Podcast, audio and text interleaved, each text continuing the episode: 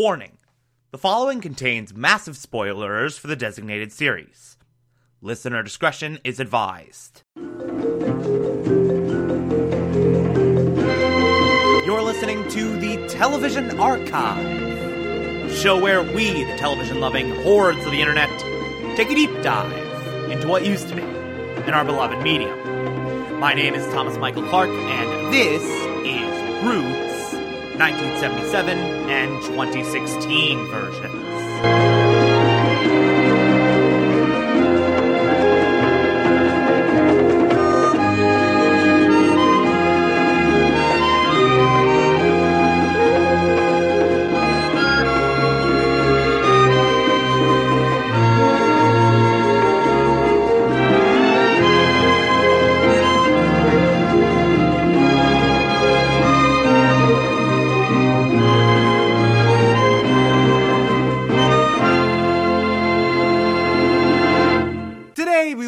Discussing Roots 1977, Episode 6, creatively titled Part 6.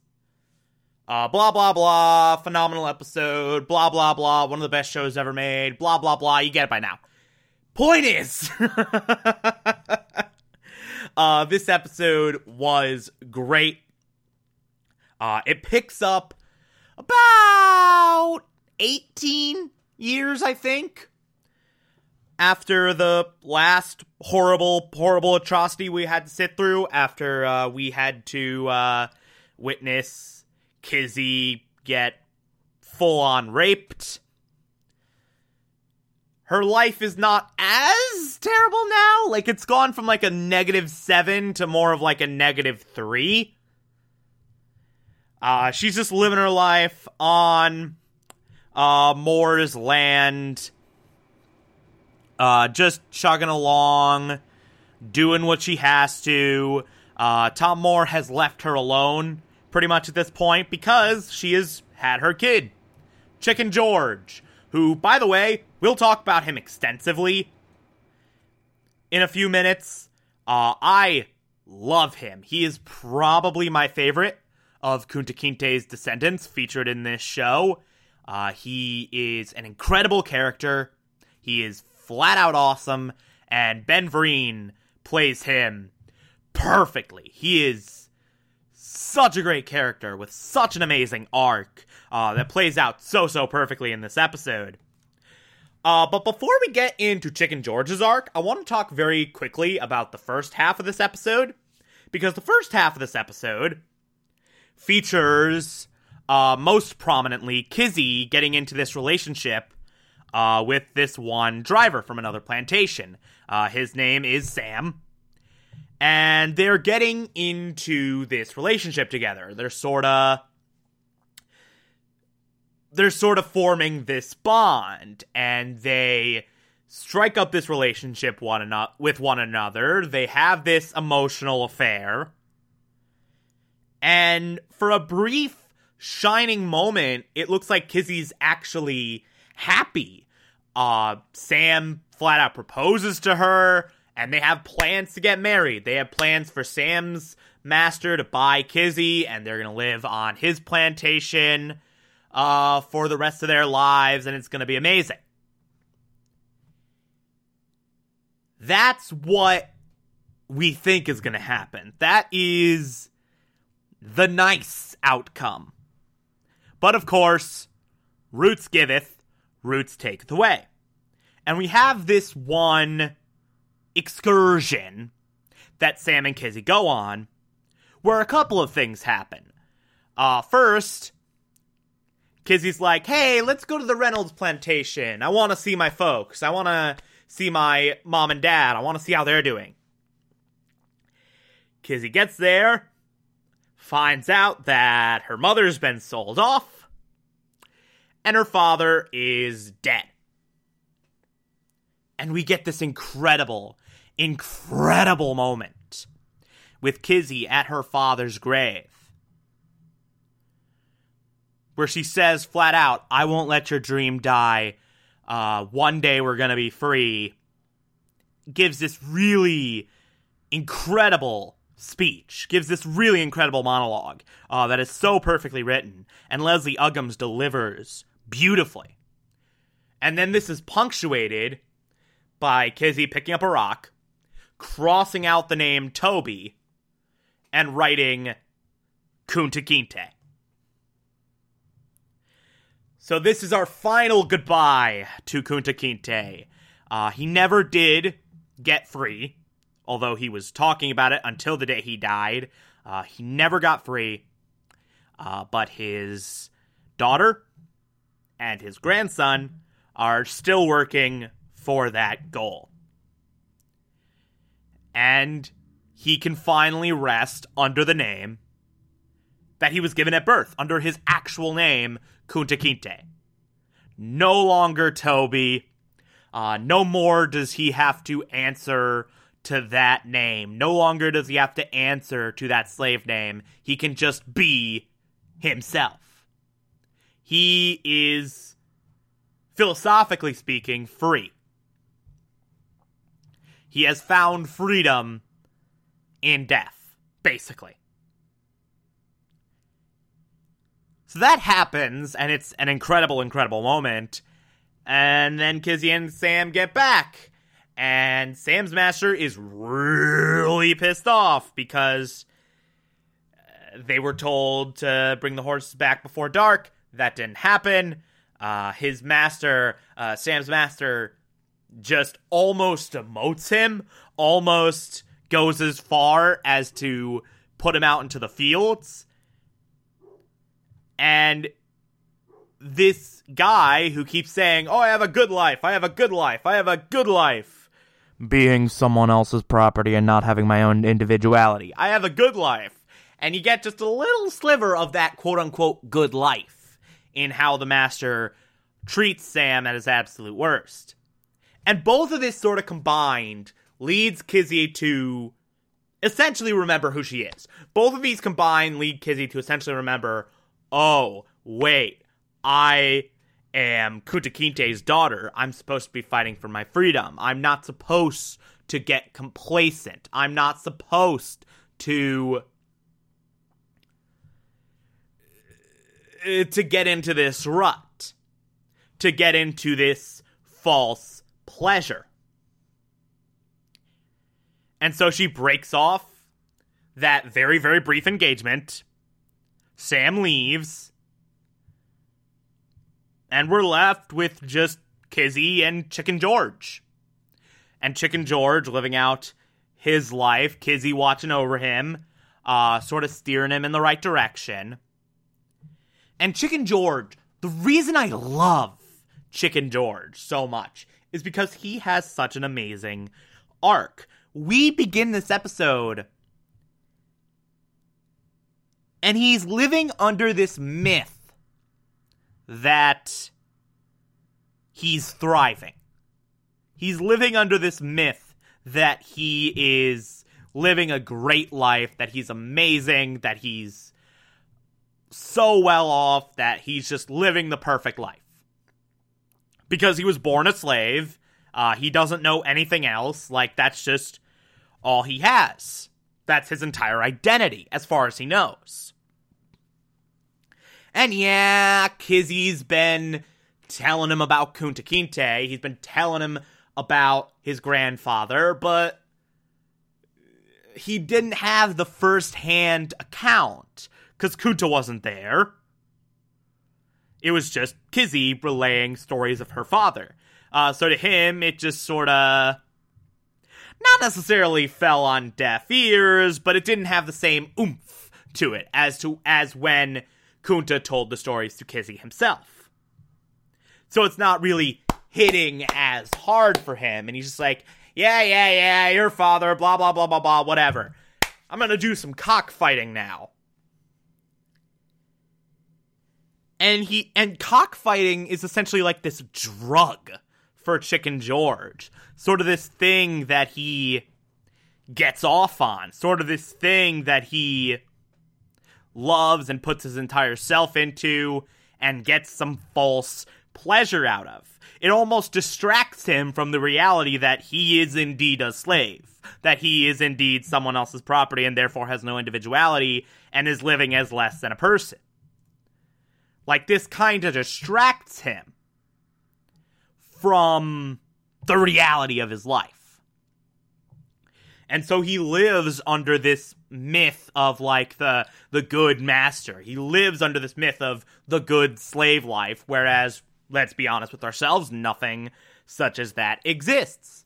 Uh, and a couple decades go by. Uh, he gets married, he has a couple of kids, and he's still living under this myth. He's still living under this myth uh, that Tom Moore is a good master, and uh, I have a great life as uh, as someone else's property, and therefore have no individuality at all, and I'm treated as less than human. Like he just sort of he has enough good, he has enough of these false pleasures to sort of forget that. And then he sort of has certain aspects of that chipped away, chipped away, chipped away, little by little by little, starting with this Nat Turner fiasco. Uh, Nat Turner led a full blown slave revolt, a very infamous moment in history and you sort of see Chicken George is how this affects normal everyday slaves, how that major, major revolt, how that major uprising sort of affected just some rando in Chicken George, how this affected some random dude who also happened to be a slave at that same time. You see how the paranoia that a lot of white slave owners felt around this event. Uh, the paranoia they felt that, like, oh, my slaves are gonna kill me, and all that. You sort of see how that paranoia trickles down and affects them negatively. Chicken George gets shot at by Tom Moore's wife. Uh, Tom threatens to shoot him and his entire family himself if there's any hint of rebellion. Uh, the cockfighting, his one pleasure, goes away temporarily on a whim. And then some big, uh, some big cockfighter, uh, some big cockfighter dude comes along and says, "Hey, Chicken George, uh, I'm gonna negotiate with your master, and I'm gonna try and buy you.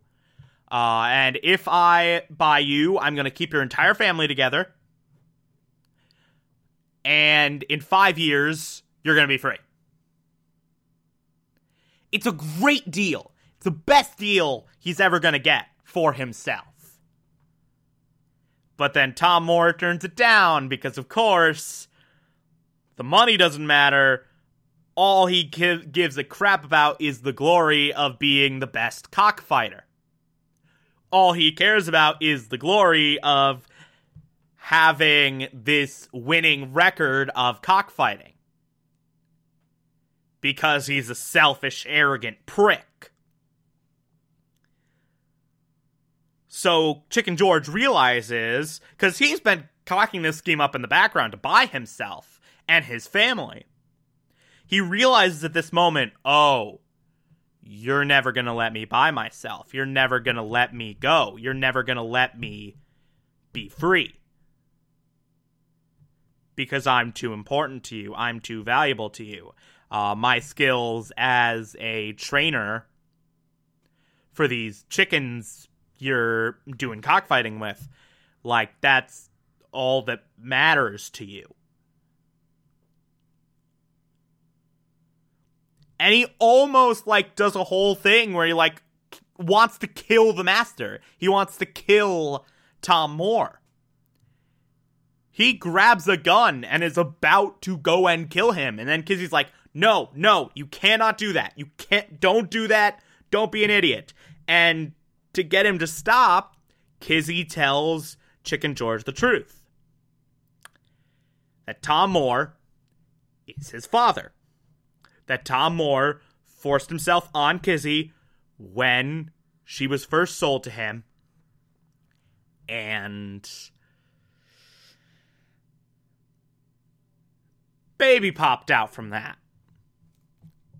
Chicken George resulted from that rape.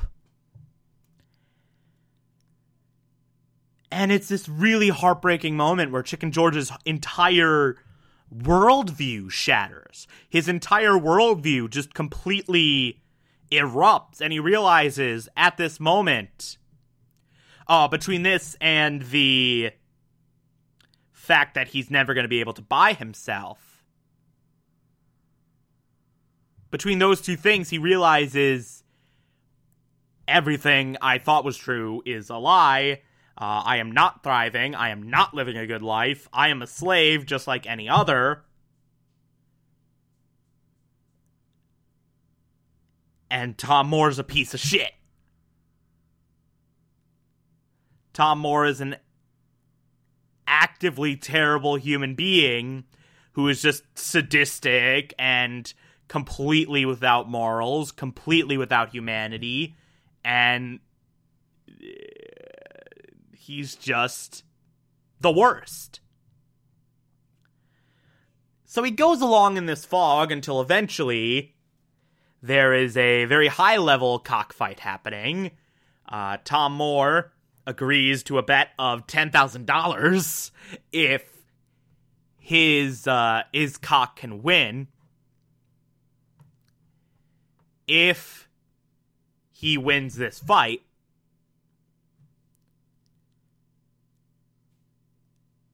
and he immediately bites off more than he can chew. And in his desperation to make sure he wins, he tells Chicken George, hey, if you win this, you're free. Now, we can debate all day whether or not this was actually true, but it ends up not mattering because he loses brutally. Uh, the chicken dies and Chicken George is still a slave. But of course, this bet, which by the way, during the cockfight increased to 20,000 cuz Tom Moore is way too much of an arrogant prick. Tom Moore in his stammering to try and uh, settle his debts he loans Chicken George out. And Chicken George has to go off to England for a few years in order to train more cockfighters for this one guy he just lost to. And the agreement is a uh, few years, when you come back, you will be free. Also, I will not sell your family. He immediately sells his family as soon as he leaves. Uh, it is a piece of shit move. Jesus Christ. But Chicken George does this like heartfelt goodbye uh, with Kizzy, with his wife, with his children, and then leaves for England. And then we get this great ending for Kizzy that I love. I love this last scene with Kizzy. Uh, so just some random carriage pulls up. And the driver's like, hey, uh, could you get my, uh, what's the, what do you, what did they call women back in those days? I can't remember. Uh, can you get my, uh, my lady some, some water? And Kizzy's like, yeah, sure and Kizzy recognizes her immediately as an, a much, much older Missy Ann.